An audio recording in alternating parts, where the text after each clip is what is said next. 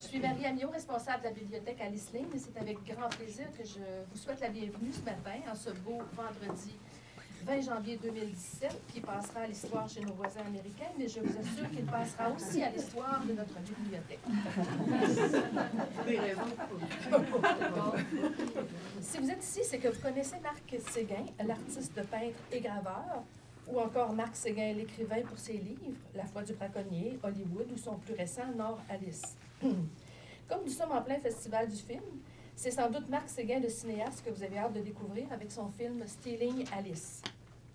Je remercie M. Séguin d'avoir accepté notre invitation pour cette rencontre privilégiée autour de son œuvre littéraire, ainsi que Sinoche d'avoir accepté notre main tendue pour la réalisation de cette activité. Vous serez peut-être d'accord avec moi que le travail de Marc Séguin conduit à une réflexion sur l'art, tant par la diversité des formes d'art qu'il exploite que ce qu'elle dégage. L'art, pour ce qu'il a de dérangeant, de beau et qui nous fait vivre en quelque sorte dans ce mouvement intérieur qu'il suscite sans qu'on ne sache trop pourquoi. Afin de réaliser l'entretien de ce matin, j'ai fait appel à deux amis, collègues, complices, avec qui j'ai le bonheur de travailler sur divers projets. Ces deux personnes sont touchées de l'intérieur par l'œuvre de Marc Séguin. Et c'est la raison pour laquelle elles étaient les personnes toutes désignées pour poser des questions à M. Séguin plus d'un demi-siècle les sépare, mais je vous assure.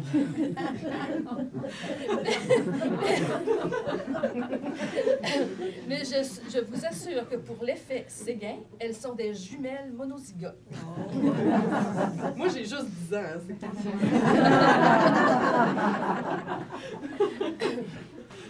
Marika Savoie-Trudel m'a confié que si elle lit davantage et beaucoup plus maintenant, c'est depuis la lecture du roman La foi du braconnier. Vous conviendrez que c'est les compliments ultimes pour un auteur.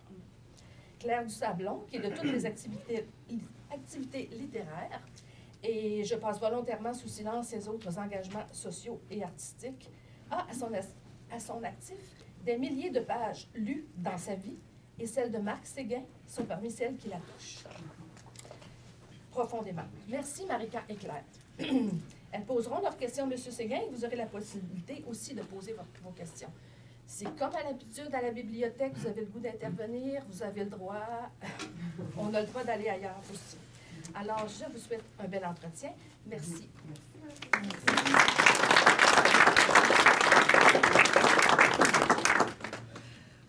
Euh, bonjour. Euh, comme ma collègue l'a dit, Marie, euh, je te l'ai dit aussi, en fait, La foi du braconnier, moi, c'est vraiment ce qui m'a accroché à la lecture.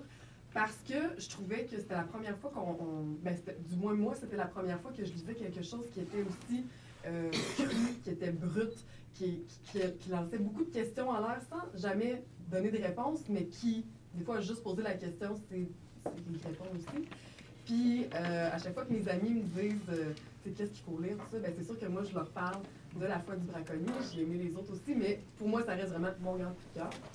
Et euh, évidemment, j'essaie de leur décrire un peu c'est quoi ta plume. Puis moi, je me dis, ben, c'est ça les qualificatifs, que, les, qualificatifs que je vais utiliser. Je vais dire c'est cru, c'est brut, c'est très vrai, mais c'est très poétique aussi. Mais je me demande, toi, Marc Seguin, comment qualifies-tu ta plume? Euh, d'abord, merci d'être là. Euh, c'est gentil de vous déplacer pour, euh, ben, ben, pour entendre des fois des voix qui, qui travaillent seules dans leur, soit leur atelier ou leur bureau ou dans leur tête. Euh, c'est toujours apprécié d'avoir une espèce de feedback de gens, de voir que au-delà de ce, ce mur d'invisibilité-là, il y a vraiment des gens qui lisent, qui tiennent nos trucs et puis qui, s'en nourrissent, où je arrive peut-être des fois à entrer dans une certaine intimité et ça touche beaucoup. Alors, je vous remercie de, je vous remercie d'être là. Marika a commencé avec une question, mais j'aimerais ça, j'en fais beaucoup, moi, dans une année, des rencontres, parce que je trouve ça important d'aller vers les gens, justement, de faire une partie du, travail. On n'est pas juste euh, en droit comme artiste de s'attendre à ce que les gens viennent directement à nous tout le temps. On a aussi une une responsabilité à ça, d'aller euh, faire un bout de chemin. Donc, j'en fais beaucoup et je sais que ce qui fonctionne bien, c'est ce type de relation-là. C'est-à-dire, euh, moi, je suis ici, euh, disponible. Je, faites attention, je n'ai pas beaucoup de filtres. c'est pour ça qu'on est là. faites, attention à vos questions. puis, puis la, brochette, là, c'est qu'il n'y en a pas de bonne puis il n'y en a pas de mauvaise. Tu sais, c'est. Euh, des fois, si je ne peux pas vous répondre, je ne peux pas vous répondre. Il y a des affaires que c'est mon comptable qui sait, puis pas moi. Euh, mais mais au-delà de ça, si, par exemple, le travail d'atelier, quoi que ce soit, je sais que pour plusieurs personnes, un artiste, un écrivain, peu importe, je vais essayer de résumer ça à, être artiste, euh, c'est très mystérieux, ça paraît comme une bébite, mais c'est aussi une vie c'est aussi une vie euh, quotidienne très normale avec beaucoup de doutes. Puis ça ne me dérange pas d'aller là, si jamais vous voulez y aller. Bon, euh, c'est un long préambule pour essayer de répondre à ta question. Euh, je ne sais pas comment je définirais mon écriture parce que c'est quelque chose. Je me suis mis à écrire la première fois avec en secret, sans me dire que ça allait un jour être ici, que j'allais un jour ni même venir en parler quelque part à des gens qui m'auraient lu. Euh, je sais que j'étais déçu de l'offre. Je ne lisais pas ce qui, moi, pouvait me rejoindre au départ. Alors, il y, a une insatisfaction qui, est dans une des premières étincelles. C'est-à-dire, dire, ben, pourquoi est-ce que je me suis assis un jour, puis que j'ai ouvert un dossier dans mon ordi, puis, puis j'ai appelé ça comme ça. Puis entre la...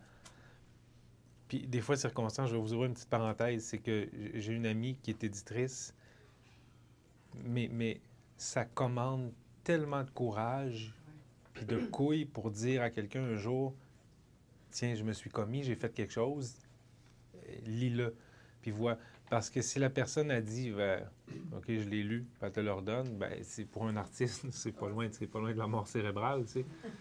Parce que c'est horrible de faire savoir qu'on aurait pu se mettre la tête sur la bûche puis qu'il n'y aurait pas eu d'écho à ça. Fait que j'ai envoyé, j'avais écrit 10 pages, puis j'ai dit, regarde, j'ai 10 pages de fait, est-ce que tu, peux lire, puis dis-moi si ça vaut la peine que je continue ou non, tu sais. Puis, elle, alors, elle a lu, puis au bout de, je sais pas moi, trois semaines, elle est revenue, puis elle m'a juste dit, j'aimerais ça voir la suite. Bien, la suite, c'est ce que vous avez. Les premières 10 pages, c'était la foi du braconnier. Fait que si je ne sais pas dans quelle mesure, si elle n'est pas là mm-hmm. dans ma vie, si j'écris. Ouais. Peut-être que j'écris, peut-être que, je continue, mais je fais des trucs secrets, ou que je vais ailleurs, ou que je m'en vais en poésie, ou que, c'est, ou que je continue d'écrire, ou je fais plus de courriels, parce que c'est aussi une forme d'écriture. Je ne sais pas si ça aurait été ça. Mais euh, à la base, qu'elle me dise, qui est éditrice, qui travaille dans le métier pour, pour une grande maison d'édition, pour le même c'est mon éditrice, c'est Marie-Josée Roy, qui, qui, avec qui je travaille toujours. Si... Euh, mais tu vous comprendre aussi quelque chose, c'est que je vous ai dit que c'était une amie, mais c'est avant tout aussi une éditrice. Mm-hmm. C'est pas parce que c'était une amie qu'ils m'ont publié. Non, non, non, ça commande trop d'investissement de la part d'une maison d'édition, d'une compagnie, d'une réputation, de gens qui investissent là-dedans pour dire que c'est juste parce que c'est ton chum, on, on, va le publier. C'est pas comme ça que ça fonctionne. Donc, si elle qui a lu, qui est éditrice et qui connaît la littérature, ne me dit pas ça me dit quelque chose, puis il, y a un petit quelque chose, il y a une petite voix là-dedans qui me parle. Mm-hmm. Continue, je vais les. Puis je dis oui, oui, je vais te les envoyer. Mais il n'y avait rien d'écrit. Fait que je suis retourné, puis j'ai rouvert ma machine, puis j'ai continué. Là. Mais rien. Alors, mon écriture, c'est avant tout quelque chose d'extrêmement de, sauvage, de pas policé ni par l'industrie, ni parce qu'on est en, on était en droit de s'attendre de la littérature. Je me suis fait qualifier aussi beaucoup des fois d'une écriture de gars. Je ne sais pas dans quelle mesure c'est la, bonne chose ou pas la bonne chose. si on dit tantôt, c'est cru ou c'est sale, ou, je ne sais pas ce que c'est, mais moi je pense que c'est direct, c'est sauvage. Peut-être que quelque part ça me ressemble à une partie de moi, mais je suis, je suis aussi quelqu'un de très policé puis très civilisé dans, dans, la vraie vie. J'ai pas le choix. Mais. Euh, vous dire en fait, ce que je veux vous dire, c'est qu'il y a des codes sociaux que je respecte. Euh, mais je pense qu'il y a une partie de moi et de tout le monde qui est aussi une partie plus instinctive. Puis moi, j'ai juste réussi à connecter ces fils-là, puis me dire, ben, mon écriture va sortir comme ça. Je prends la chance que ça soit ça. Mm-hmm. Puis sans savoir, puis euh, je reviens à l'arrière, vous comprenez, moi, ça, ça sort, puis tout d'un coup, boum, ça explose partout, tu sais. À, à, ce jour, c'est... En fait, les trois livres, c'est c'est des gros, gros, gros succès de vente que, que j'avais jamais, jamais pu même imaginer dans ma vie. Mm-hmm. Oui?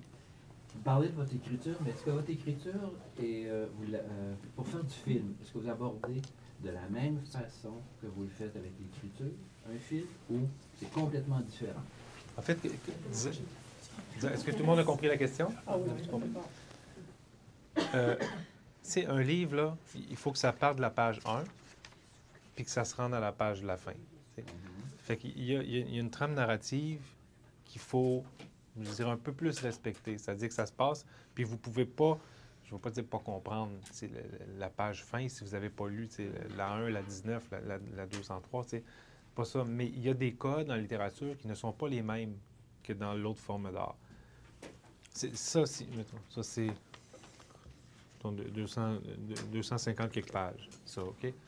Un scénario de film, en, en, termes de, caractère, là, c'est 30 pages. C'est pas en termes d'écriture, je veux dire. Il y a l'autre chose où on parle de, de ce que c'est, la lumière va venir de tel endroit, personne va, regard triste, on essaie de, de, situer.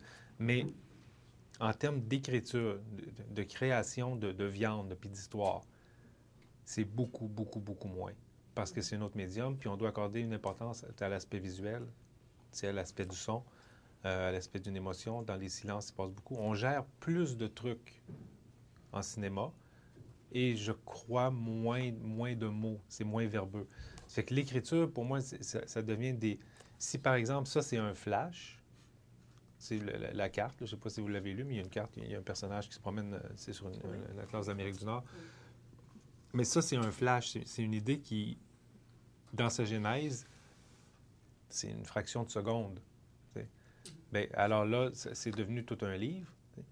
Pour un film, cette fraction de seconde-là pourrait, pourrait n'être qu'une scène. Mm-hmm. Alors, il faut aller ailleurs. Puis je pense que chaque, chaque médium a ses particularités, euh, ses forces, ses faiblesses, mais surtout ses sous-sols. C'est là que c'est intéressant, d'aller jouer quelque part, c'est plus creux, puis de remonter des choses. C'est dans le fond, alors que on, ça nous est permis de différentes façons, de l'une et de l'autre le plaisir pour moi demeure d'être dans le bureau avec l'ordi sur mes genoux, puis de faire clic, clic, clic. Mm-hmm. Ça demeure ça. C'est autant pour le livre que pour une scène de, cinéma. Après, vous savez, si je suis chez moi, puis je fais ça, clic, clic, clic, clic, puis je travaille après ça avec mon éditrice juste pour, pas lire, nettoyer ça, puis pour que ça, ça fasse un livre, c'est fait. Le film, je l'écris, il n'y a rien de fait. Il y, a beaucoup de, il y a beaucoup de jobs parce que l'idée est écrite, puis on, la tournée, là, tourner une idée que j'ai écrite, c'est là, ça peut prendre trois semaines, ça peut prendre 50 personnes, ça peut prendre des, des, budgets faramineux. Alors, pour le même type d'effort à la base de création, c'est pas du tout la même chose. Euh. Puis des fois, mais en cinéma, j'aimerais ça pas avoir de limite d'envie. J'essaie d'en avoir le moins possible. Mais à un moment donné, euh, si j'ai l'idée de, tourner sur Mars, oui. Ça peut coûter cher faire semblant d'y aller, tu sais. Fait que, l'écriture doit aussi s'adapter à son médium. Mais à la base, l'étincelle, ce qui fait naître une scène ou, un chapitre ou quelque chose, c'est la même chose. Puis d'un point de vue artistique, là, je parle de soit du peintre ou du, euh, du sculpteur, peu importe. Est-ce que vous procédez de la même façon ou c'est vraiment encore euh, l'étincelle qui arrive comme ça? C'est encore, c'est encore une étincelle pour les tableaux en particulier, si les idées arrivent n'importe quand, mais surtout quand je m'en doute pas. je peux être en train de conduire sur la route, un truc, il y a quelque chose qui apparaît. Sauf que j'ai appris, puis peut-être parce que je fais plus de choses ou j'arrive à être euh, plus discipliné maintenant, mais j'ai appris que, par exemple, si j'avais 30 ans, toutes les idées que j'ai, je les ferai en tableau. C'est-à-dire que là je, suis capable d'attendre un peu, puis me dire, OK, des dix que j'ai eus, je sais qu'il y en a une qui est meilleure que les neuf autres, puis je vais attendre qu'elle se place. Fait que je peux attendre une semaine, deux semaines, trois semaines, quatre semaines, puis me dire, puis moi la repousser, puis dire non, je peux pas faire ça. Puis là, ça revient. Ça revient. Fait que je sais que quand quelque chose finit par, par m'obséder un peu, pendant un bout de temps, puis, et que ça refait surface à plus d'une reprise, puis non seulement ça, mais que ça se bonifie, pour une idée de tableau, pour une œuvre. Mais là, je me disais, OK, là, il faut que ça devienne quelque chose. Puis là, encore là, c'est une écriture différente. Faire un tableau, tant qu'il est dans ma tête, pour moi, ça n'existe pas. Parce qu'il y a beaucoup qui est dans le faire. Il il faut que c'est vraiment, c'est un des endroits euh, dans ma vie où moi je trouve le plus de sensualité, de, de, sens. Là. On s'entend? Tu je suis debout, il faut que tu sentes ton corps, tu, travailles, ça sent bon, tu vois quelque chose, tu sens, t'entends ce que tu es en train de faire. Fait qu'il y a beaucoup, beaucoup de sens qui sont impliqués dans la réalisation des tableaux, des œuvres. Mais il faut aussi être ouvert à ce que l'idée de départ que j'avais, quand je fais l'objet, peut être complètement différente à la fin de l'œuvre. Parce que là, c'est quelque chose qui, existe juste à, l'état d'abstraction d'idées, n'est peut-être juste bonne que dans cette forme-là. Alors que quand ça se transforme en œuvre, en objet, bien là, il faut réagir à ça et s'adapter. Euh, j'aimerais revenir à, Noralis. Dans vos récits, euh, romans, euh, je me suis demandé si La foi du braconnier n'était pas beaucoup autofiction, mais vous intégré beaucoup, souvent des réflexions sociologiques, des réflexions qu'on peut dire philosophiques aussi, mm-hmm. une profondeur de pensée euh, qui des fois agace dans d'autres livres, mais qui, moi, en tout cas, ne m'agace pas dans vos livres. Euh, je trouve que ça, ça enrichit le personnage, les, les, les protagonistes. Est-ce que c'est déterminé à l'avance euh, quand vous commencez à écrire un livre? Par exemple, dans votre Noralis, il y a comme trois récits.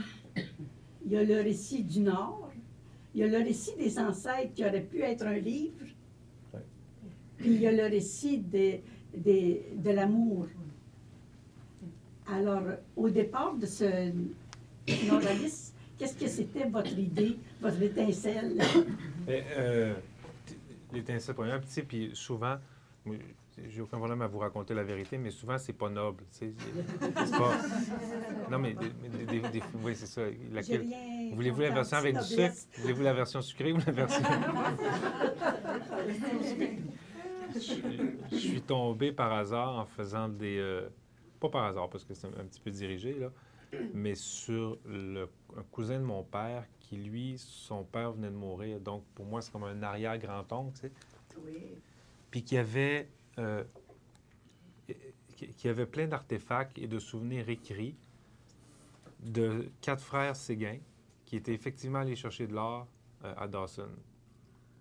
Puis euh, qui, avaient, qui tout quitté en, en, banlieue de Montréal, en périphérie, pour se dire, ben, dans ce temps-là, en 1896-1897, qu'il y avait quelque chose qui faisait rêver ces hommes-là, de se dire, ma vie ici sur la Terre que je suis en train de faire, de construire, n'est pas assez c'était l'appel de l'art, c'est l'Eldorado, ou c'est les nouvelles technologies aujourd'hui. Il y avait quelque chose là qui appelait ces hommes-là à tout quitter.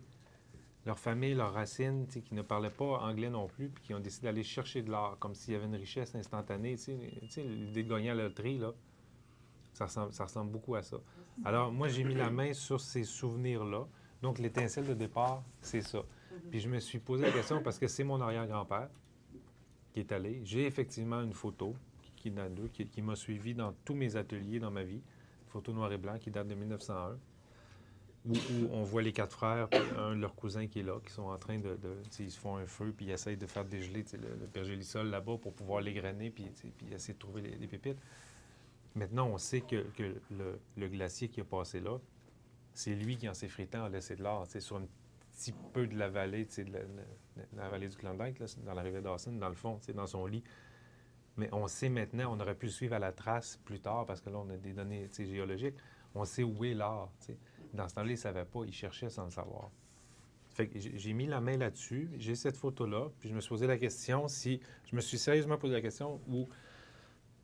Moi, je pense qu'on. Peut-être que c'est heureux. On vit pas assez longtemps pour avoir la bonne mémoire. Voilà. Parce que probablement que si on vivait un petit peu plus, on se rendrait compte qu'il y a des patterns qui sont soit héréditaires, soit génétiques ou patrimoniaux, peut-être.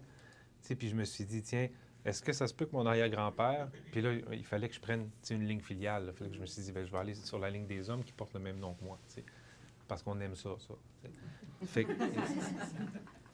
Alors que j'ai beaucoup plus de liens, disons, sur un côté, maternel de ma mère avec une grand-mère et les arrière-grands-parents, en tout cas. Fait que je me suis dit, tiens, est-ce que ça se pourrait que mon arrière-grand-père Séguin ait transmis certaines quêtes ou certains désirs à son fils à lui, qui est mon grand-père, puis que lui l'aurait transmis à mon père, puis que ça s'est transmis à moi. Moi, c'est euh, dans la partie, je vais faire écho à votre question, dans la partie personnelle de, mes préoccupations, moi, c'est quelque chose à laquelle je réfléchis au quotidien. Au quotidien ou n'importe quand dans ma vie. Alors, si je suis capable, en plus, de l'incarner dans un livre, bien, ça me fait plaisir de dire, j'ai été capable de transposer quelque chose qui me préoccupe dans une histoire, de faire vivre à mon personnage ces mêmes préoccupations qui se demandent. Là, il y a l'histoire du meurtre aussi, où son arrière-grand-père a tué quelqu'un, son grand-père a tué quelqu'un, son père a tué quelqu'un. Lui, il se demande s'il va tuer quelqu'un aussi. Voir si ça, ça vit dans nos gènes. Est-ce qu'il y a des patterns qu'on retient de, de, notre mère, de notre grand-mère?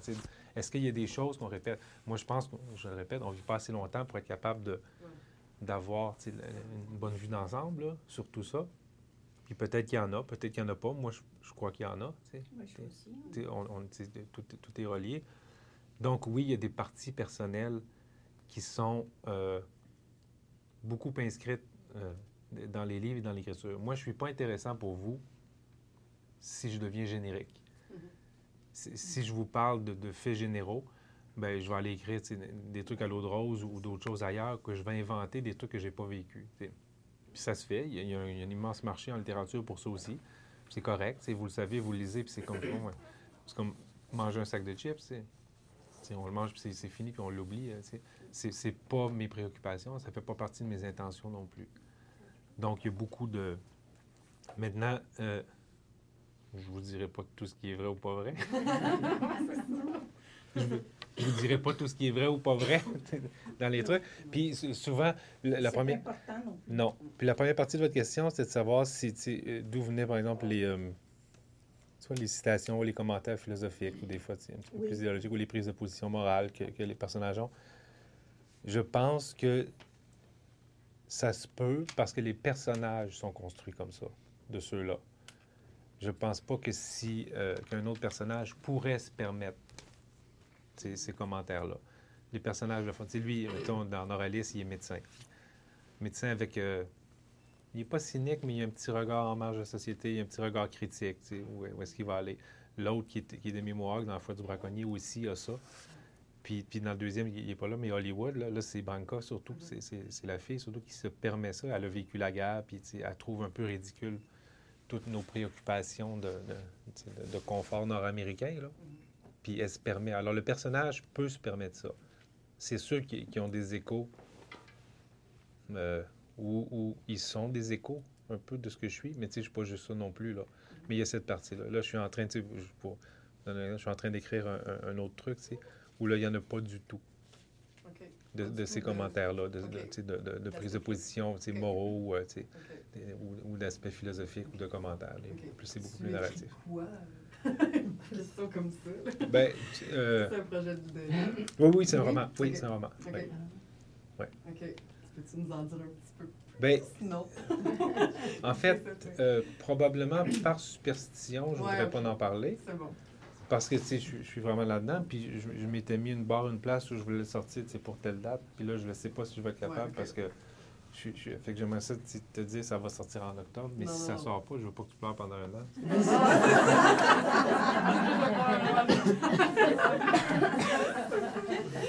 Moi, j'ai envie de te poser la question, en fait. Euh, tu l'as dit, en fait, dans la foi du Draconnier, c'est un demi-Mohawk. Euh, dans Noralis, on est dans le Nord. Dans Alice aussi. C'est quoi ta, ta, relation ou ton intérêt vers la, la, le, Nord, la culture inou, la culture autochtone? C'est quoi ton... Bien, tout ça, pour moi, est influencé par la notion de territoire d'avoir des racines, de, savoir est-ce que le.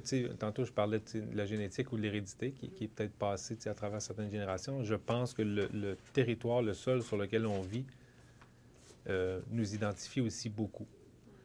Puis ces gens-là, ou quand je nomme un Mohawk ou des Inuits, mais pour moi, ça permet aussi, c'est des gens qui sont ici, qui sont profondément ancrés dans le territoire.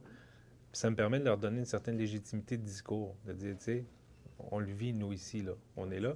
Puis souvent, dans nos Alice, Alice, elle fait souvent des parallèles en disant, les roches, les cailloux, dans Stealing Alice aussi, où elle parle des cailloux, des roches que nous, on polit, pour mettre dans des cimetières avec des dates, alors que là-bas, c'est une sépulture, ben ouais, ça se creuse quasiment pas, mais c'est toute de la roche laissée, C'est sauvage. Donc, ça permet ces mises en, ces, mises en contraire-là, puis en, en comparaison probablement plus, qui, font en sorte que ça donne un poids à l'observation. C'est dire, ah oui, OK, puis peut-être à la critique aussi. puis j'ai l'impression aussi que si c'est moi, si vous sentez que c'est moi, euh, l'homme blanc d'Amérique, euh, privilégié, confortable, qui, qui, vit bien et tout, qui parle, j'ai pas l'impression que ça a la, même légitimité que si je fais parler un personnage qui vient soit d'une minorité, soit qui vient d'un autre peuple ou d'ailleurs, ou qui, a d'autres préoccupations que les miennes. moi, je viens, euh, je viens, je viens de, deux strikes au bat là, quand, quand, si je viens parler. Si, par exemple, je, viens pour me plaindre de quelque chose de social, ben c'est sûr que les gens vont dire, ben oui, c'est... Euh, comment est-ce que tu fais pour te plaindre avec la situation puis, les paramètres de succès qu'on t'accole? J'ai peut-être un petit peu moins de crédibilité, alors que par là, pour moi, c'est, je trouve que c'est une belle façon d'aller, euh, de rentrer dans le monde. Euh, je veux revenir à la question du, sexe dans vos livres. On n'en a pas parlé encore. Parce que ça m'agace que, ça m'agace que les critiques dès qu'il y a un peu de sexualité dans un livre, parle de crudité. Euh, le terme agace, je le trouve, péjoratif. Parce que pour moi, la sexualité, c'est l'expression humaine, euh, enfin, de, ce qu'on est au monde. Alors, euh, je, je, trouve, vous êtes, êtes l'écrivain que j'ai rencontré dans mes lectures qui, qui parle en tout cas, j'ai écrit ici qui parle le mieux du sexe et de l'amour. Colin.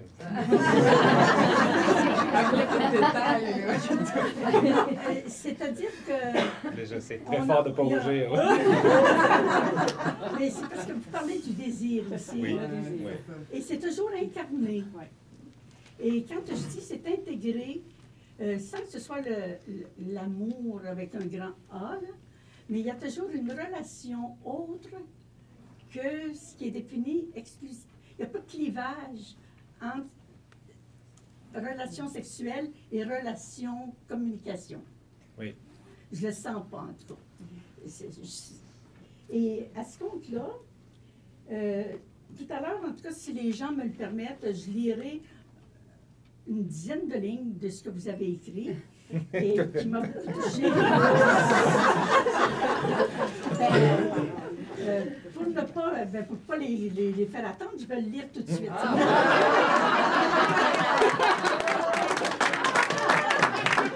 je vais me, je vais me, me euh, je, vous serez peut-être déçus. Un soir de juin, un peu avant la fin des classes, mon père m'avait pris à part pour me parler. Je me doutais que ça viendrait et croyais qu'il n'y avait rien à m'apprendre sur les choses de la vie. J'avais déjà tout vu dans les films, et dans les revues et les films porno. Il n'a pas été question de sexe ni de petites mécaniques et pas plus de sentiments amoureux.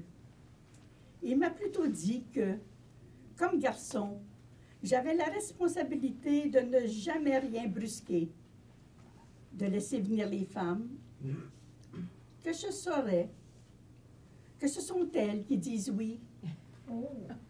Que si l'une d'elles disait non, à moi ou à un autre, qu'il en, qu'il en était de ma responsabilité de faire respecter cette volonté. Il m'a aussi dit que, même en cette fin du 20e siècle, les femmes avaient encore peur d'être seules. Pour tout le reste, il n'aura jamais eu à nous parler des gestes d'amour. Nous l'avions en face de nous au quotidien. Apprendre l'amour par le silence, par nos yeux, nos, pas, nos pores et nos jours, par infusion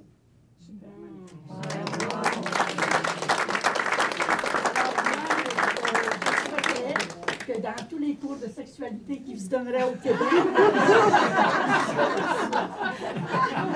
Je savais pas dans l'extrait d'aller Bon, voilà. Et pour tous les autres extraits où vous parlez de sexe, c'est, à mon avis lucide, vrai et réaliste. Mais jamais je dirais que c'est cru. D'accord, voilà. Ah. Je l'ai écrite, je vais la trouver. Euh, vous sentez-vous à l'aise? je sais que vous avez des enfants.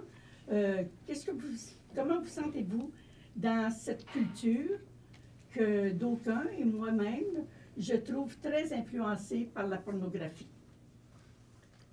Euh, oui. Tu sais, quand je vous ai dit que j'ai pas de fil et que tout est ouvert, j'ai aucun problème à aller là. Euh, je pense des fois qu'on met une loupe beaucoup sur ça, que je, je, suis sur le côté où je fais encore confiance aux humains, puis je les crois encore sensibles et intelligents, surtout les jeunes hommes, parce que euh, ceux que je rencontre, puis j'ai un fils aussi qui, est dans cet âge-là, où moi je sais que je peux lui faire confiance.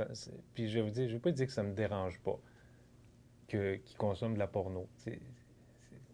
C'est correct. Il y a des trucs que je ne sais pas si c'était mieux dans le temps où mon grand-père pognait le taureau, tu sais. Puis il l'attachait, puis, puis dans une il amenait la vache, tu sais, puis c'était d'une violence, là. Mm.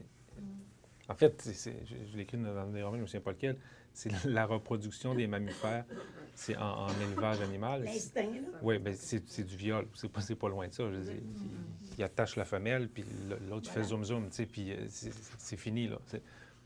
je ne sais pas si c'était mieux de l'apprendre comme ça un truc ou par la porno. Moi, je veux pas aller. Je, ça me tente pas d'en faire l'apologie ou de la décrier non plus. Mais moi, je veux faire confiance aux gens qui sont. Parce que être en face, puis je parler de mon, de mon expérience à moi, être en face d'une femme qu'on désire, bien, il se passe d'autres choses. C'est plus sur un écran. Je pense que les gens font la différence. C'est comme le problème avec les jeux vidéo qu'on décrit depuis des, décennies, de se dire, mais non, ils perdent contact avec les réalités. Mais non, ils ne perdent pas le contact avec la réalité ils savent qu'ils sont en train de jouer un jeu vidéo.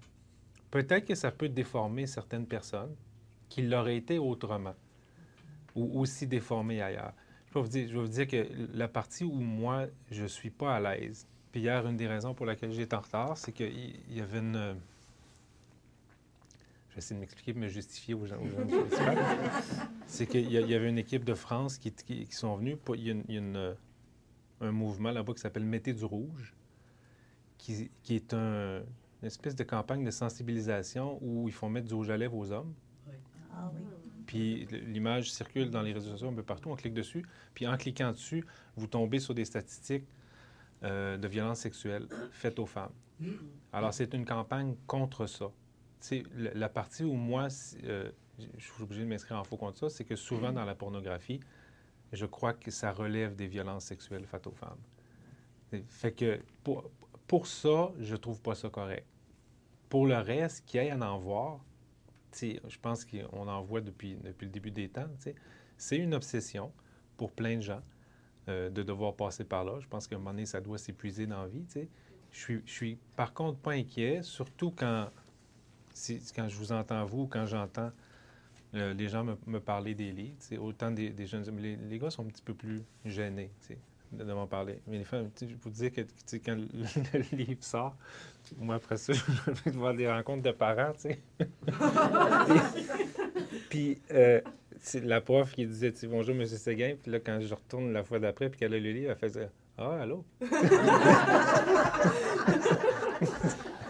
j'ai vu, j'ai vu là, qu'il y avait un effet, tu sais, qu'il y avait quelque chose qui s'est passé. Fait que si, si ça peut être beau de montrer que la sexualité ou le sexe, c'est, je pense, avant tout une question d'instinct, plus qu'une question de, construction de l'esprit. Là. Si ça peut être ça, tant mieux. Mais je, vous, tout ceci étant dit, moi, il faut que je vous assure que euh, je n'écris qu'avec le plus de sincérité possible. Je n'ai pas vraiment de mérite à aller vous dire si j'ai fait des études, j'ai fait ci, j'ai fait ça. Ça, c'est ma plume, c'est mes idées, c'est ma voix, c'est moi qui le dis comme ça. ça donne que ça concorde avec des idées que nous, on a ici ensemble. Mais autrement que ça, je ne peux pas aller ailleurs. Je ne peux, pas, je peux pas aller dire, tu euh, étude ou pas à l'appui, ça devrait être comme ça ou ça devrait être comme ça. Je ne le sais pas. Je sais que la pornographie, euh, malheureusement, euh, tait le désir. ne le montrent pas, que souvent euh, c'est mal filmé parce que la jouissance du gars, c'est ce qui prime par-dessus tout. Puis on ne voit jamais le gars jouir non plus. tu sais. Et On ne voit jamais son bonheur, ou, son, son extase ou son moment. C'est pas ça. C'est- c'est- on, on ne montre que la mécanique de ça. Alors là, il y a un problème, il y a un problème avec ça parce que moi, je considère que, que, que je, suis un, je suis un homme puis que ça se passe beaucoup plus dans la tête qu'est-ce qu'on qu'est-ce qu'on aime laisser entendre. là. Oui. C'est que c'est pas vrai qu'il y a deux cerveaux.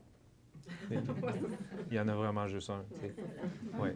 C'est que c'est fait que, t'sais, d'où là, mais je vous répète que puis je sais pas si, si ça peut conclure ce- cette question-là, mais que je, je suis je suis pas euh, je suis pas sexologue, je suis pas sociologue non plus, je sais pas. J'écris des choses qui moi j'observe, qui me préoccupent. Puis je pense qu'on manque euh, on manque de façon d'assumer son désir. Puis on pense souvent qu'il faut que ça passe soit par la consommation d'un acte qu'on aimerait faire, d'un acte qu'on aimerait mimiquer, tu sais, qui, qui est celui de la sexualité ou du sexe, mais on oublie le désir là-dedans. Mais, mais je fais quand même confiance aux gens. Parce que quand ça se passe, quand il y a vraiment deux personnes qui se regardent puis qui passent du temps ensemble, il se passe d'autres choses. On n'est plus de l'ordre d'un écran d'ordi. là. Voilà. Et ça, on le c'est pas toujours dit. Mais, mais sais, non, mais tu sais, dans Noralis, entre autres, c'est un beau parallèle là, parce que le chirurgien qui est là consomme de la porno. Ouais, ouais. Puis, puis souvent, puis il se pose la question, puis à un moment donné, il va jusqu'à la limite de se dire, parce qu'il sort d'un échec amoureux. Pour les gens qui l'ont pas lu, il sort d'un échec amoureux. Puis il est en train de se dire un jour que les femmes sur le net le comblent à 99,9 Oui. Ce serait assez. Fait qu'il y a un 0,1% quelque part, tu sais, qui, qui, qui lui fait défaut, mais que pour un bout de temps, il est capable de le budgéter puis de se dire de vivre avec, tu sais. C'est- palliatif. Oui, c'est palliatif pour, pour un petit bout de temps, mais à 99,9, mais il y a encore un bout où il y a encore besoin de... Je pense à toi, Alice. Oui, Mhm. oui. Moi, tu le connais par cœur, le livre, là. hein? On le connaît tout par cœur. Euh, Mais je, je- je- je- c'est vrai que je l'ai relu, mais euh, je suis à relire euh, euh, La foi du braconnier et ça me parle autrement. ouais, c'est ça. Après, D'une lecture à l'autre. hein. Oui. Exact. Exact. C'est ça. Parce qu'il y a tellement de, de un commentaire aussi, il y a tellement de perles. euh, Tu vas lire une phrase, puis moi, je vais le lire à une personne, elle va retenir quelque chose, elle- je vais le lire à une autre personne, elle va retenir quelque chose de complètement différent. Fait que d'une lecture à une autre, on... c'est- c'est ça qui est, qui est magique aussi dans, dans ces livres, moi, je trouve. Merci. Ouais. Moi, j'ai le goût de te poser la question parce que, veux, veux pas, on, on- on se la pose. Nord Alice, Stealing Alice. Dans La foi du braconnier, le personnage s'appelle Marc Maurice. Euh, Il y a un Joseph Maurice dans Stealing Alice.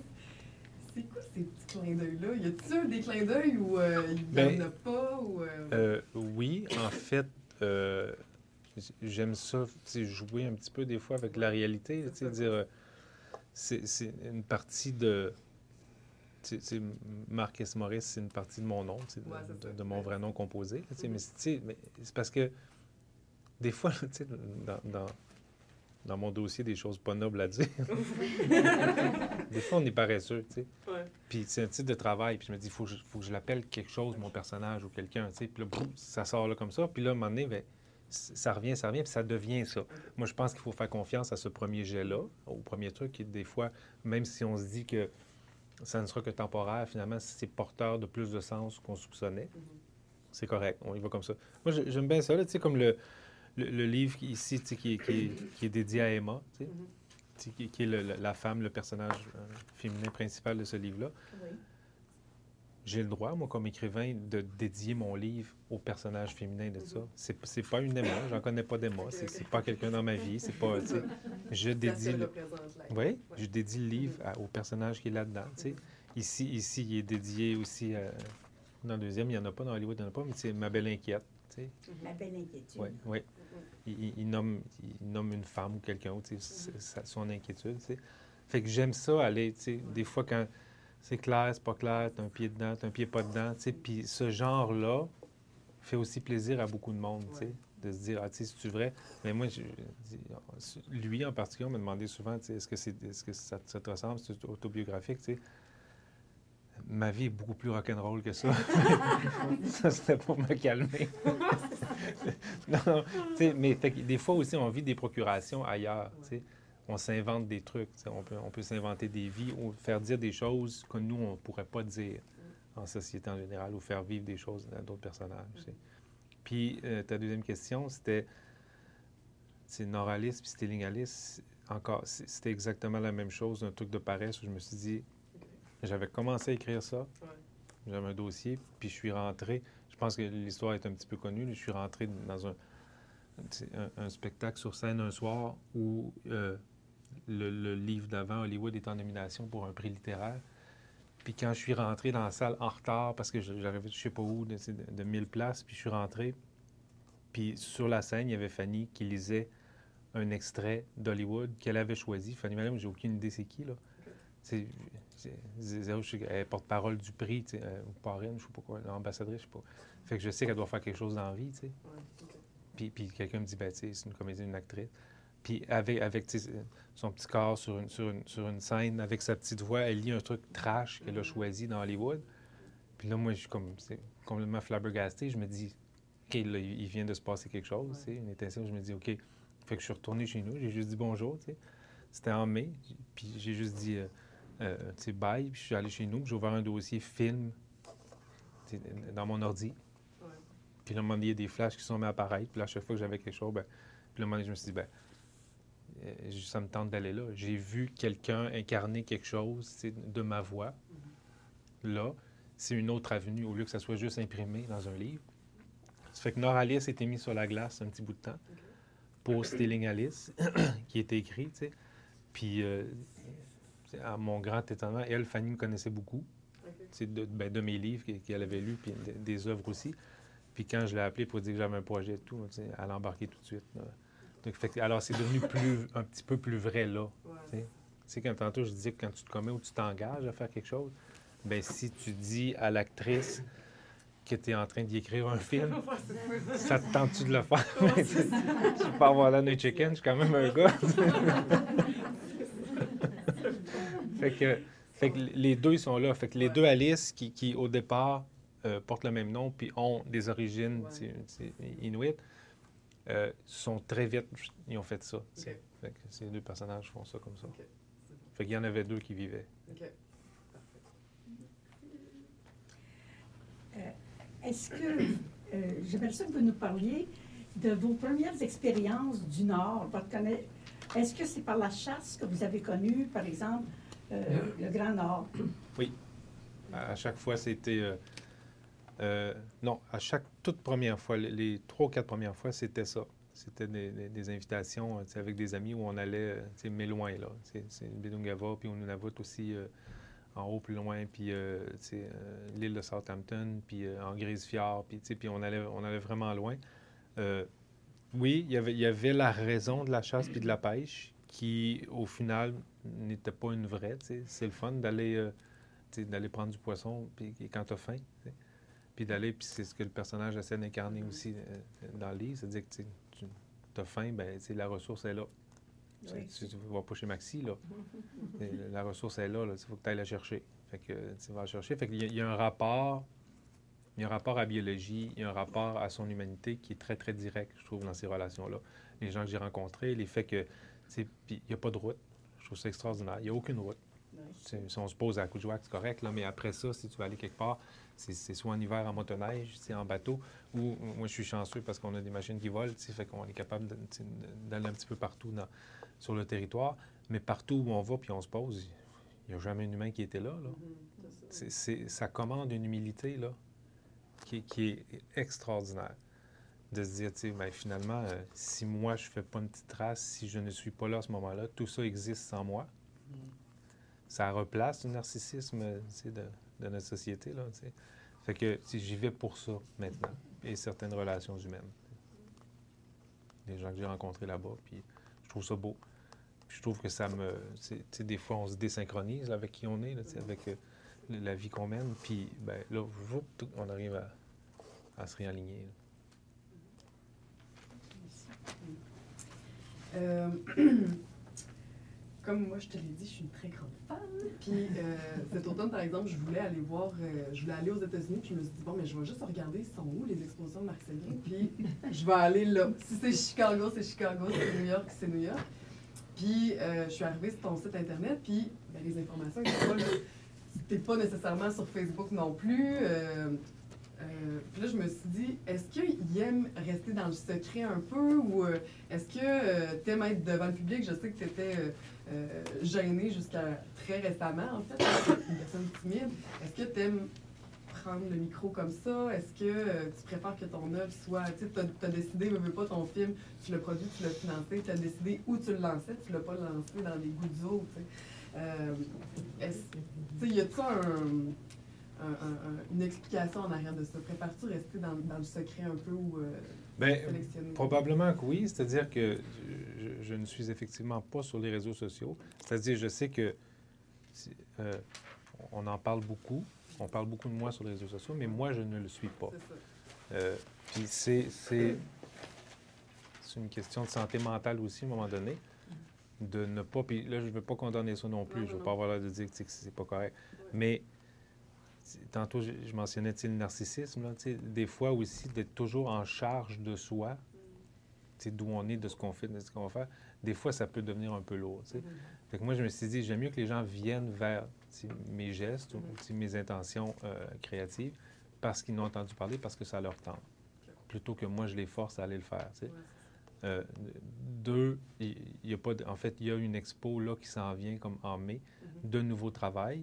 C'est ce que j'aime moi, euh, faire le plus, c'est montrer mon nouveau travail. Pas ce qui existe déjà, ou une rétrospective, des trucs comme ça. Parce que je considère que je suis encore dans le feu, puis que j'ai encore... Euh, ce que je vais faire demain est encore meilleur que, que, ce que j'ai fait. Donc, je ne fais pas beaucoup de promotion de, ce genre de choses-là. Puis je me le fais reprocher, mais en même temps, je me dis, tu sais, il y, a des gens qui le font 100 fois plus, puis moi, mm-hmm me tape sa tomate, tu sais, parce que je me dis c'est trop. J'ai très peur de d'être trop présent aussi, tu sais, beaucoup. Fait que j'aime mieux retenir un peu. Euh, je, réponds pêle-mêle à, tes questions en vrac, là. Euh, j'ai été effectivement incapable de parler en public jusqu'à, il n'y a pas très longtemps, jusqu'au jour où j'ai compris que c'était ma responsabilité, puis que ça m'aiderait à continuer de faire ce que je fais de dire si, je rencontre les gens, j'ai du feedback ou si je le fais, par exemple, surtout euh, médiatiquement, mm-hmm. où, j'arrive à le faire, je me rends compte que ça, ça peut m'amener à avoir un petit peu plus de liberté dans ma vie. Mm. Puis c'est aussi euh, une façon de laisser une trace pour moi qui, est plus signifiante de dire, ben, tu sais, quelqu'un m'a demandé d'aller parler plutôt que de moi de m'imposer dans votre salon. Fait que ça, pour moi, ça fait plus de sens parce que c'est un genre de respect que, que j'attends des artistes que moi j'admire. Mm-hmm. Je veux voir cette, espèce de réserve-là, là, d'avoir. Fait que, on conduit comme on conduit comme on peut. Là. Les gens qui veulent trouver les informations, les trouvent quand même. Oui, on peut finir par les trouver, c'est ça. Il y en a, oui. Puis de toute façon, mm-hmm. euh, quelque part, parce que je suis aussi inscrit, tout, tout, ce que je fais, toutes les productions que je fais sont aussi inscrites dans une forme de conservation. Les tableaux, ça se garde ça va survivre autant. Les, les livres aussi, on en parle, ça, existe, c'est imprimé, des trucs. Je suis pas en train de faire des cupcakes, tu sais, ou des macarons qui vont disparaître, tu sais, goûtes, puis les traits sont c'est pas ça, tu sais. Fait que, puis un film aussi, ça va durer dans le temps. Fait que, dans le meilleur des cas, si je suis mort, les œuvres survivent. Fait que, normalement, on n'aurait pas besoin de moi. Fait que je le fais, je le fais un petit bout de temps, tu sais. Puis, puis c'est pas quelque chose que je trouve vraiment très le fun. Moi, me faire reconnaître, j'aime pas ça. Je suis mieux tout seul. Puis, fait qu'à un moment donné, euh, j'ai un plan. Je suis comme Justin. j'ai un plan pour être beaucoup moins présent.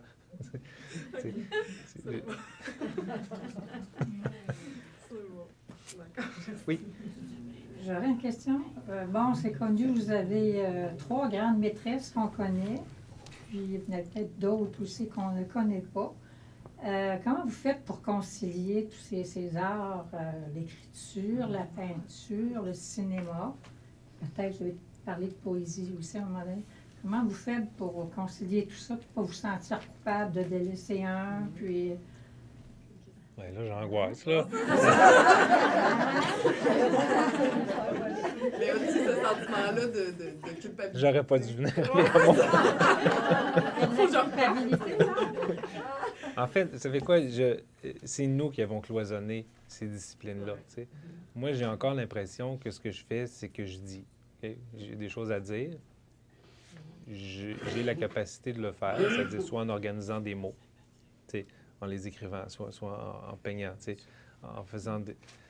Euh, je suis avant tout, je pense, si vous, me prêtez le titre artiste, donc j'ai des choses à dire, je, je vais me les dire. Et j'essaie, j'ai surtout le privilège d'avoir les moyens de choisir le meilleur médium pour le dire. Fait que moi, je pense que c'est surtout ça, que si on allait un petit peu partout et qu'on demandait aux gens, tu sais, on voit, on voit plein, plein, plein de carrières artistiques qui, finalement, se mettent à faire de la peinture à la retraite, tu sais. Ou, même pas à la carrière artistique, des gens qui... Ben, moi, c'est là, là. C'est latent, c'est dans toi. Moi, je suis capable de le faire. Je, je suis, je pense, quelqu'un d'assez discipliné. Euh, Il y a des gens qui travaillent avec moi, qui sont là, qui... qui j'ai j'ai aucune idée dans la semaine quel jour on est. Ça fait des années que j'ai pas payé une facture. J'ai aucune idée de, de l'argent que j'ai dans la vie. Zéro, zéro, zéro, zéro. C'est- fait que déjà là, si vous me déchargez de tous ces trucs quotidiens-là, Vous vous oui, alors moi, ce qu'on m'a envoyé, ce que j'ai compris des messages qu'on m'envoie, c'est qu'on s'attend à ce que je pose des gestes, je fasse des gestes artistiques. C'est que, que j'arrive avec des idées, que j'organise des trucs. Puis c'est un privilège immense, j'ai une grande liberté dans la vie. Puis pour le reste, ce quotidien-là, cette cuisine-là, elle est faite par des gens aussi qui sont avec moi, qui travaillent avec moi, qui, qui- qui sont là depuis des années, qui croient à ce que je fais. Puis qui ont dit, toi, fais tes patentes, nous, on s'occupe de, de ça. Fait que je suis chanceux de, de pouvoir dire, ben là, c'est ce que je vais faire, là, je vais aller là, je vais essayer de faire ça. Puis à un moment donné, j'ai dit, tu sais, une assistante, en fait, qui, qui est mon adjoint, je dis, ben là, je veux faire un film. Là, elle dit, OK. Puis là, euh, on le fait, tu sais. Puis à un moment donné, euh, j'ai aucune idée combien ça a coûté. Je sais que ça, ça a coûté la peau du cul parce que ça coûte cher faire un film, mais je ne sais pas le montant. Je ne sais pas où est-ce qu'on s'est rendu. Je ne sais, pas- je sais même pas s'il faut qu'on refasse de l'argent pour que ça revienne. Je ne sais pas. Puis à un moment donné, elle me dit, euh, cet automne, là, elle me dit, là, une des compagnies, là, c'est pour un des projets, parce qu'il faut incorporer des choses des fois, c'est ce que j'ai compris. Elle dit, là, il fait, là tu fais trop d'argent, il faudrait que tu fasses un film. Je vais peut-être faire d'autres choses à un moment donné. Est-ce que vous avez commencé par la peinture? Oui. un petit peu, c'est ça. hein? Oui. Par le dessin et la peinture. C'est aussi euh, le- l'art le plus démocratique que je connaisse. Ça veut dire que ça prend pas grand-chose. Je suis tout seul. Le cinéma, c'est un art collectif. Des fois, il faut gérer 60 personnes à la fois. Mm. C'est long, c'est pas la même chose. Euh, les livres aussi, j'aime beaucoup écrire parce que c'est tout seul. C'est des activités solitaires.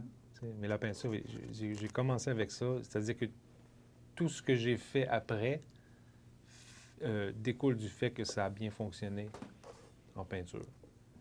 De- tout, est, tout est souvent, c'est la banque, la banque là, qui, qui subventionne tout le reste.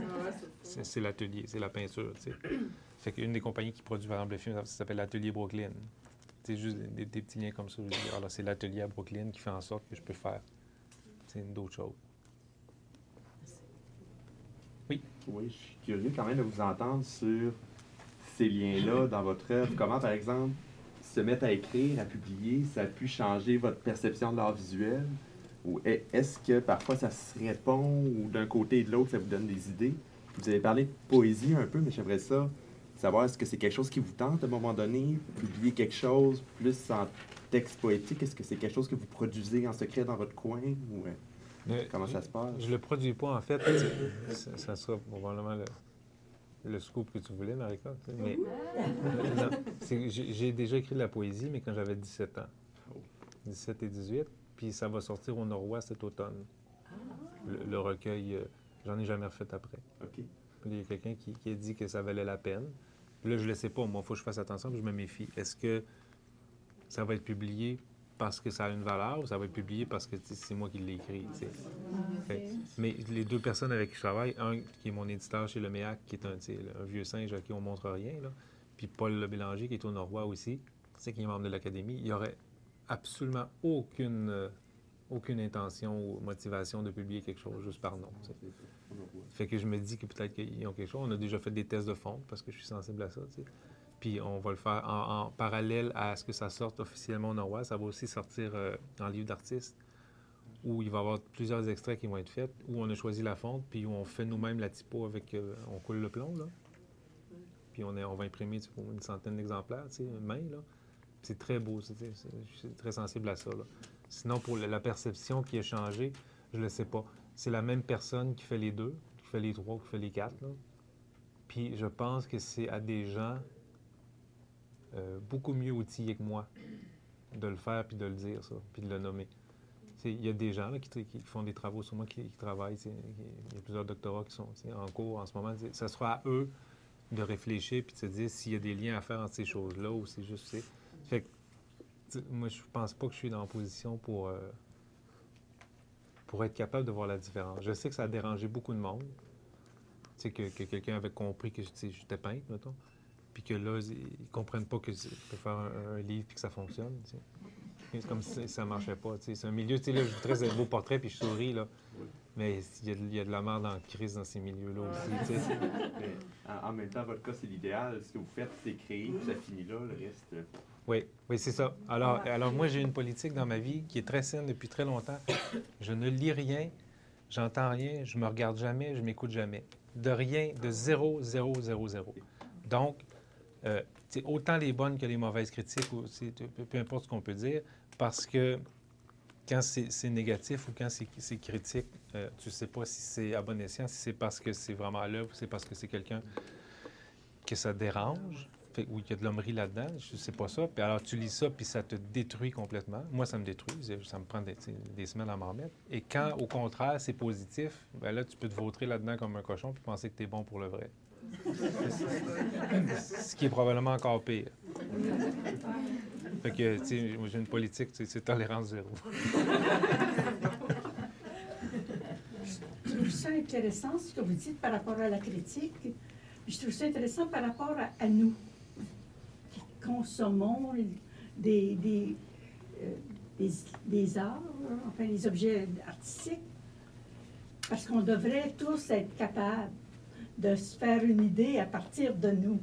Oui. Je sais bien qu'on n'évitera pas la critique, mais il reste que je suis très contente que vous disiez ça, parce que faire abstraction de tout ce qui est dit autour d'une œuvre et la, découvrir par nous-mêmes, ben c'est idéalement, c'est ça. Bien, idéalement, moi, je pense que ce serait le rôle de, ces gens-là. C'est-à-dire pas de dire qu'un livre est bon ou pas bon.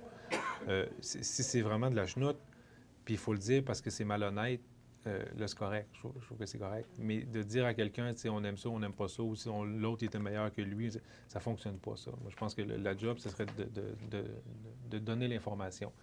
Vous savez, mais maintenant, moi, je pense qu'il y a quelque chose d'extraordinaire aussi avec les réseaux sociaux lequel je ne suis pas, c'est que 45 à peu près de, l'information maintenant passe par les réseaux sociaux.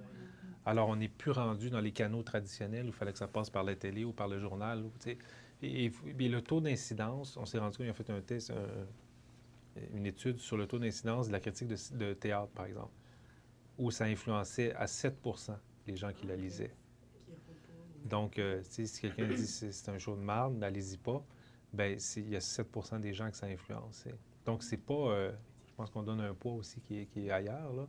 Puis, et quelquefois, peut-être qu'il faut le dire aussi, qu'il y a des choses euh, qu'il faut qu'ils soient dites. Que, si, quelque chose est vraiment mal torché, bien, il faut peut-être le montrer puis, le dire aussi. En fait, moi, j'en ai. Je pense qu'il faut pointer du doigt. Si moi, je viens ici puis je vous dis, hey, c'est ça, là c'est vraiment écœurant, puis, puis ça vous le prend tout, puis achetez ça, puis vous allez, vous allez capoter votre vie. Puis dans le fond, c'est pas bon. Moi, je pense que ça prend quelqu'un pour le dire. Ça. Mais je pense que si les choses sont juste faites comme ça, là, puis vous les placez en dessous du sapin, puis euh, pas de cérémonie, rien, je pense que l'œuvre peut et doit vivre comme ça. C'est très relatif aussi, tu sais. Euh, ça peut être très bon pour une personne, puis euh, pour une autre, à, la Oui, aussi. Oui, aussi. Mais si si on revient à l'expression de crudité, par exemple, eh c'est que c'est. Moi, je trouve que c'est un travail journalistique euh, sans réflexion, trop rapide. euh, qui est superficielle et ça peut aussi bien éloigner des lecteurs que de les rapprocher. Oui, mais souvenez-vous d'une chose, un journal, ça dure 24 heures. Ouais. Il y a aussi ça, là. Sou- souvent, si c'est un mauvais papier, ça fait un petit peu plus long parce qu'on aime ça. là. Il y a quelque chose dans la nature humaine qui fait qu'on aime ça, relayer des mauvaises nouvelles, là, où ça fait un petit peu plus, mais un journal, ça dure 24 heures. C'est euh, c'est très dense, en fait, qu'est-ce qui nous est dit là. Est-ce que vous avez des questions, des commentaires? Euh, il y en a sûrement plusieurs d'entre vous qui ont lu euh, Dave. Ben, moi, moi, c'est juste par curiosité, j'ai pas, j'ai pas lu vos œuvres, puis j'ai pas pu lire votre euh, parcours non plus. Parce que c'est sûr que là, on parle d'un moment présent, ce que vous êtes dans votre carrière.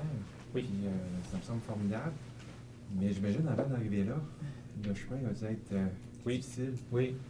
Et c'est sûr que là, dans le contexte actuel, parce que souvent, moi, je pense que ce qui forge les individus, c'est les circonstances. Il y en a qui sont plus favorables, il y en a qui sont moins favorables. Mais je pense pas que c'est tout le monde qui a votre parcours. Des fois, à l'air égal, des fois, c'est les, les rencontres qu'on va euh, pouvoir euh, vivre, qui vont nous permettre d'avancer. Puis c'est pas toujours ces gens-là qui ont ces rencontres-là pour pouvoir avancer. Et que ces gens-là qui ont été peut-être moins fortunés, je leur dis pourquoi, ou euh, parce que c'est sûr que autres, ils gagnent à vouloir être connus.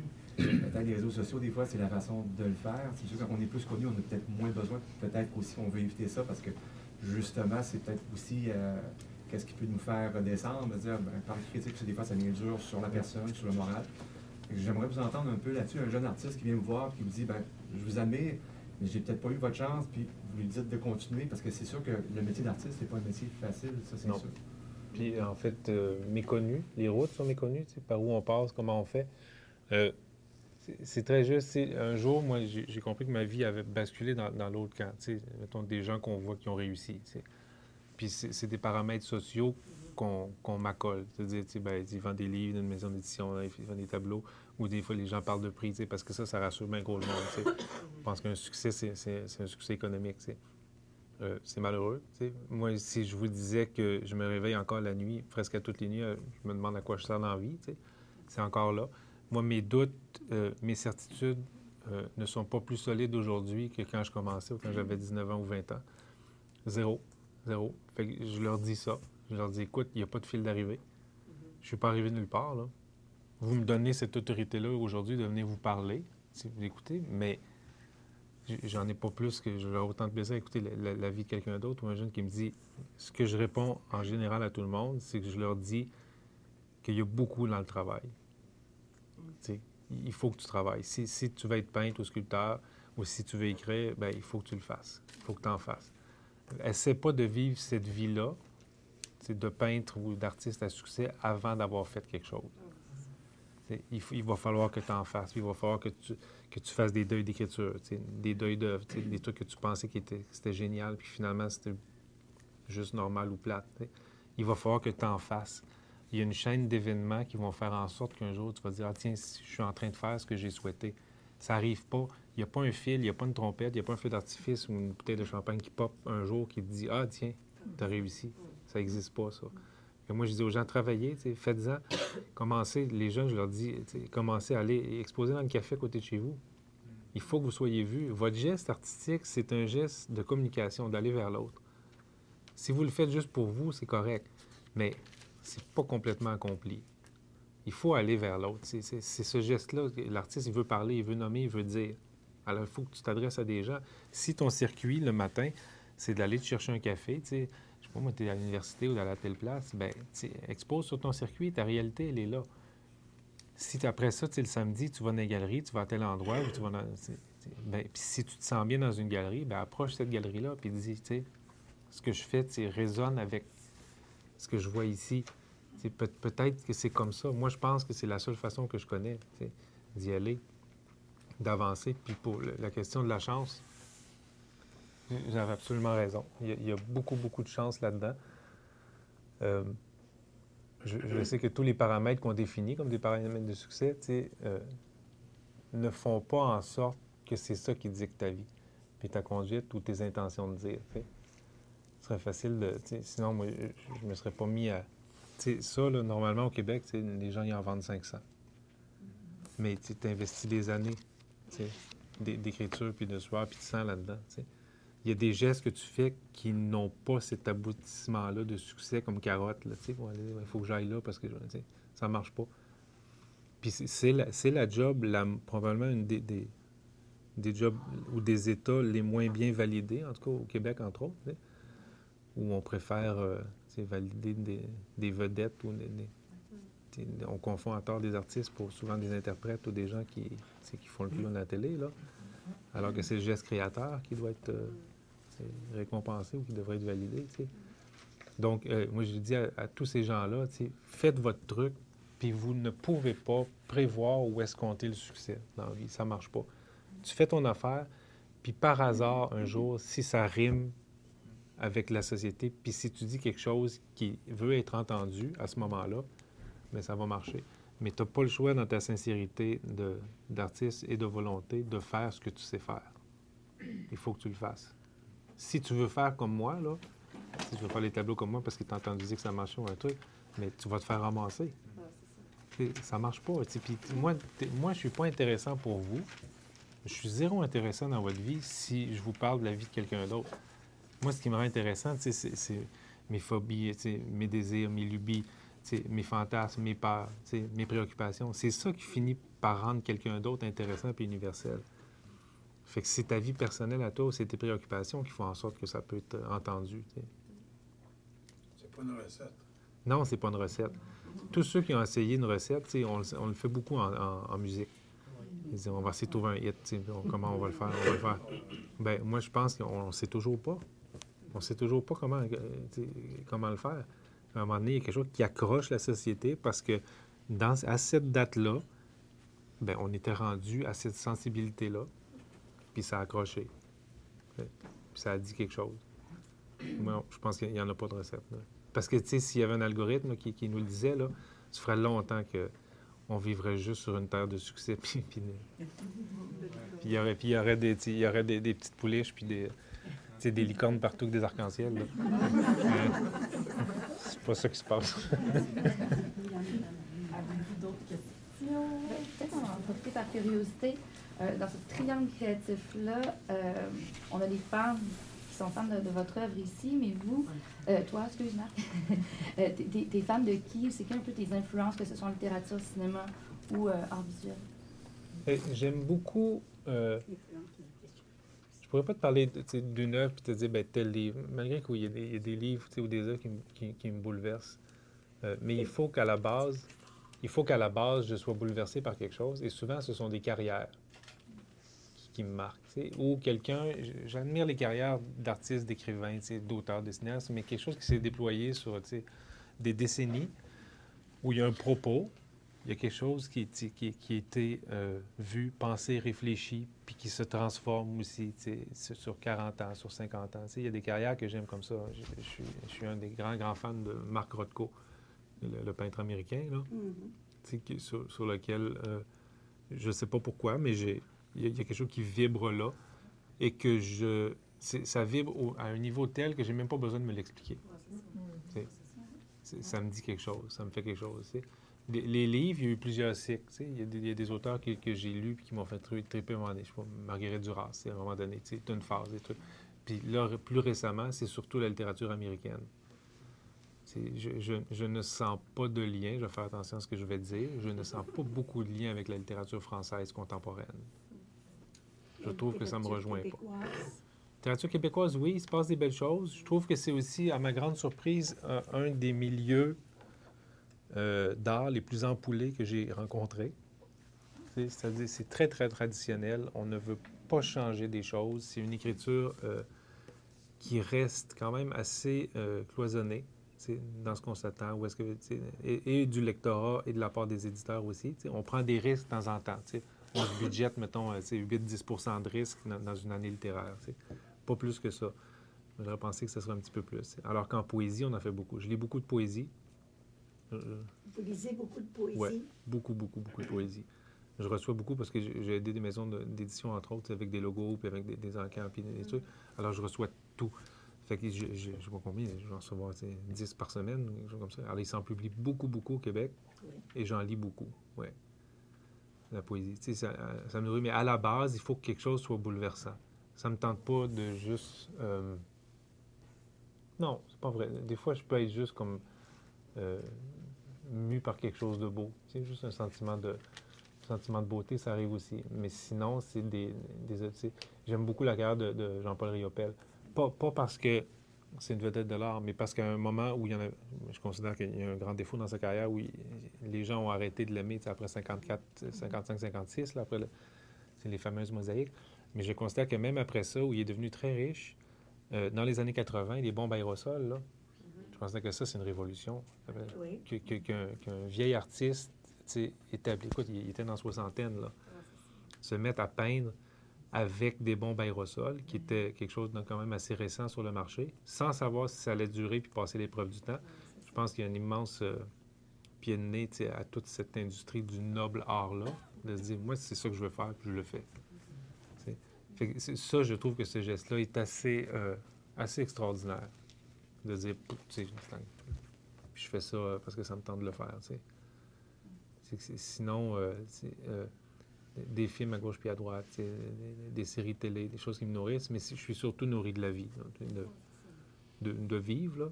Vivre. Ouais, Ouais. tu sais, de rencontrer des gens, tu sais, puis de vivre les saisons aussi beaucoup. J'avais. Parce que là, toi, tu te réécoutes pas, mais moi, je t'écoute. J'avais entendu ça, Mané, tu avais dit euh, il faut vivre beaucoup pour pouvoir créer. C'est ça, c'est là quand on vit beaucoup qu'on va lire une nouvelle, on va, on va croiser quelqu'un sur un café, on va voir des situations, c'est là que les étincelles se créent, puis que Oui. l'art, euh, Oui. la créativité est permise. Oui. Tu sais, mettons que si j'étais enfermé dans une salle capitonnée dans un asile, là, ben, je pense que je serais bon juste pour parler de ça, Ouais, c'est ça. pas pour parler du reste. Oui, ce que vous disiez de la poésie, j'ai envie de vous demander. euh, Pour ma part, je trouve que les écrivains nous s'expriment beaucoup ces dernières années, euh, touchent des points qui sont très euh, vrais et sensibles. Est-ce que j'ai envie de vous demander si quel est votre euh, ben, ce que vous pensez de l'évolution des rapports que la société qu'on a au Québec avec euh, les Inuits et les autres communautés, les Atikamekw, et avec euh, les Inuits aussi. Je- on le sent un peu dans vos, on le sent en- envers les Inuits, mais envers les Inuits puis les, les, les gens des Premières Nations. Euh, ça va me faire plaisir. Peut-être vous n'aimerez pas ma réponse. Euh, je, je considère qu'il C'est votre réponse. il- il- on est en, en ce moment dans une espèce de bulle, dans une mode de retour aux Premières Nations, où on se dit, hey, il faut, faut leur donner euh, leur place puis ce qu'ils sont. Mais souvent, c'est à travers des paramètres d'hommes blancs. Sais, on va leur dire, ben, si, si on fait venir telle fille et nous, à tout le monde en parle, ça veut dire qu'on est ouvert aux communautés puis qu'on s'est réconcilié. Mais c'est de la bullshit. C'est- Ça, c'est notre système de succès à nous, qu'on leur colle qu'on leur dit, tiens, regarde, vous faites partie de nous maintenant parce qu'on vous fait venir dans nos canaux. Alors, euh, moi, j'ai plutôt l'impression que si eux veulent le faire, ce chemin-là, c'est aussi à eux de nous le dire, puis de dire, ben, nous, on veut faire partie de la société de blanc. Mais moi, pour en avoir des amis qui sont là, pas médiatisés, là, ils n'ont pas grand-chose à chier, nous autres, là. Tu sais, Ils, tu ils sont pas vraiment intéressés à ça. Je veux dire, ils ont, ils ont été brimés, volés, pillés, euh, dépouillés tu de leur religion tu sais, de- de- de- par, tu sais, par, par les pays colonisateurs, par, par des gens, tu. Alors, moi, je considère qu'ils sont en droit d'être en crise, d'être en rage, euh, et que c'est de tout ça dont ils devraient me parler. On pense à Natacha Canapé, par exemple. Oui. Elle l'exprime assez bien, Oui. Sa rage et son... Oui, dans le cas de Natacha, moi, la partie qui m'inquiète un petit peu, c'est que je veux pas que ça soit parce que ça nous déculpabilise, nous, d'y donner, d'y donner Oui. un crachoir puis un porte-voix. J'ai l'impression que ça serait plus le fun s'il y en avait plein qui s'associaient ensemble, puis qui avaient un front commun, puis qui, qui fonçaient, puis Oui. qui disaient, hey, mais en, mais en même temps, nous, on les met tous ensemble, puis on dit les Atikamekw, les Inuits, les Inuits, les, les Cris, les Mohawks, mais c'est- tout du monde séparé. Oui. Ils n'ont rien à voir. Puis souvent, il y a un temps en guerre un contre l'autre. Puis nous, on dit les Premières Nations, puis on les met tous ensemble dans le même panier. Ça, ça se passera pas. Ça se passera pas avant qu'il y ait, un, un constat d'échec de notre part, mais un vrai. C'est-à-dire qu'on a essayé cette assimilation-là. Puis c'est extraordinaire de voir aussi que quand on fait le calcul, là, ben on est en déficit. c'est nous qui avons failli. C'est pas eux. C'est notre société à nous qui a failli à vouloir l'imposer chez eux. Donc, puis le livre en parle un peu. Il y a des problèmes de diabète, des problèmes de consommation. C'est des problèmes de blanc qu'on a envoyés là. alors, moi, je dis juste non. On devrait. Est-ce qu'on veut vivre avec eux? Moi, qu'on me pose la question. Puis je dis, ben, est-ce qu'eux veulent vivre avec moi? Au même titre. Puis si c'est oui, mais on s'entendra. On se trouvera quelque chose euh, à dire, mais il va falloir quelque part qu'il y ait un constat d'échec fait de ma part. Puis dire, tu sais, je sais pas s'il faut que je m'excuse. Je, pense pas. Je ne suis pas. Je suis pas le pape non plus, c'est pas à moi de m'excuser au, nom des autres personnes, mais je vois pas pourquoi est-ce qu'ils voudraient venir, vivre avec nous autres. Tu sais, pas, après tout, ce qui est arrivé. Moi, je considère qu'ils ont, pour une ou deux générations, à gérer une espèce de rage, là. Puis, puis que la rage se déploie en rage plus forte ou, en paix. Pour le vrai, là. C'est quelque part. Puis c'est dire, bien, OK, on, va investir le territoire, puis nous aussi. Mais là, tout ce que c'est, pour l'instant, c'est souvent juste des revendications de territoire, encore là. Bien là, on a une ouverture, puis ou bien on fait, on est, on est quasiment comme dans Tintin, là. On, on aime l'art inuit, on aime l'art autochtone tout d'un coup, mais parce que c'est comme une colonie à nous, c'est quelque chose qu'on a essayé de coloniser. Ça marche pas. Il faut que ça nous parle. Au même titre que nous. Puis ces gens-là, moi, je vais les voir. Ils sont autant sur Facebook, sur Twitter que ils écoutent la télé, ils écoutent le hockey, ils, vivent les mêmes quotidiens que nous, là. Absolument, oui. Euh, j'apprécie votre réponse.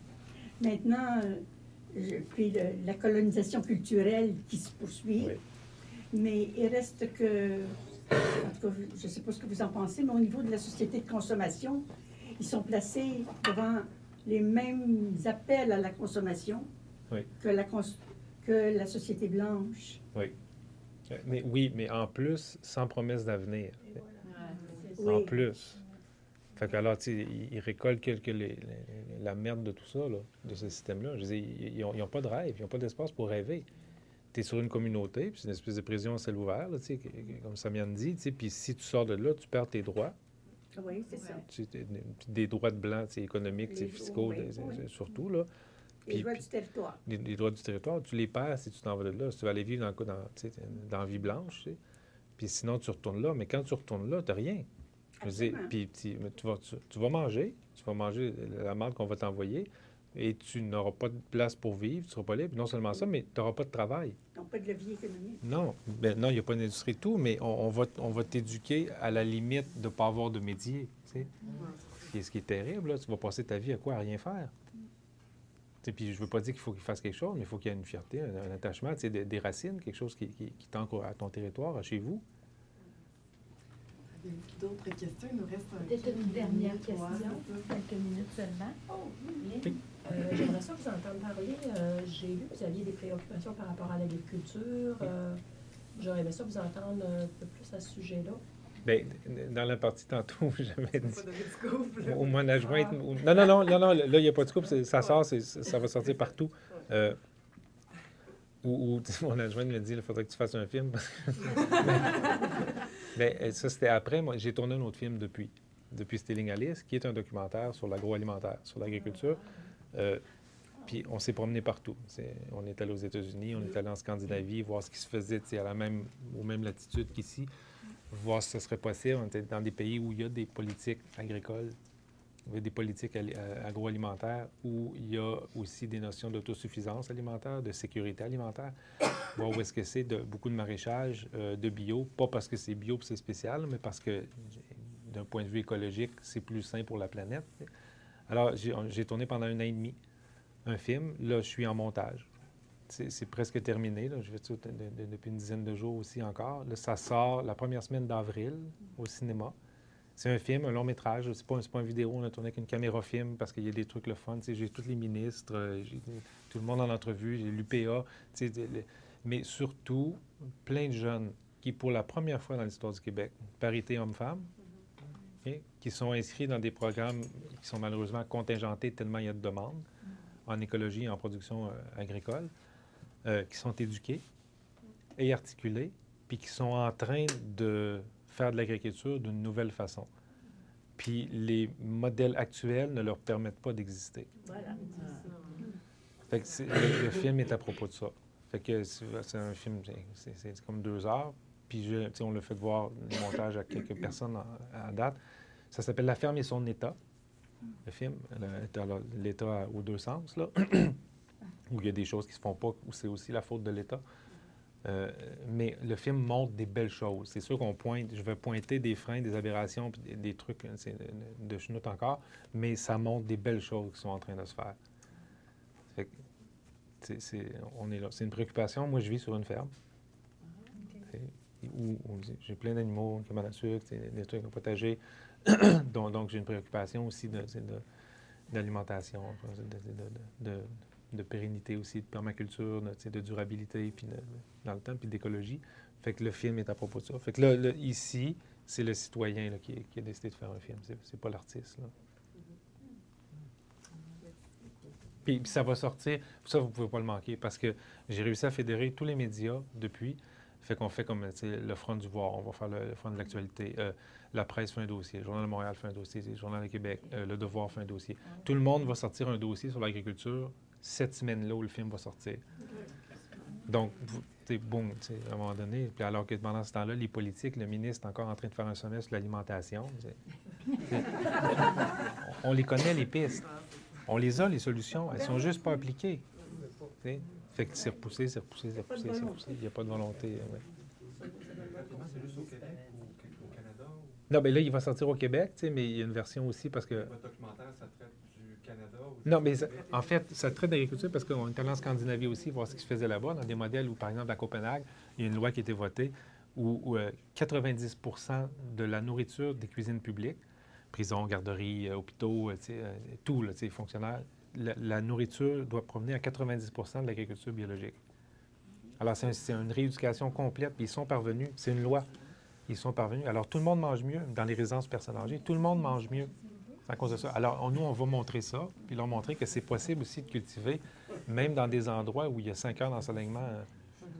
Fait que oui, oui, on- je traite du Québec parce que les plus grandes aberrations sont encore chez nous. C'est... Sur la côte nord aussi. hein. Oui, à cause nord aussi. ouais. Alors, merci. Merci de votre attention, de votre participation si généreuse. Merci, Marc Séguin, pour l'authenticité, euh, euh, la des- vérité. c'est des gens qui écrivent mes textes, là.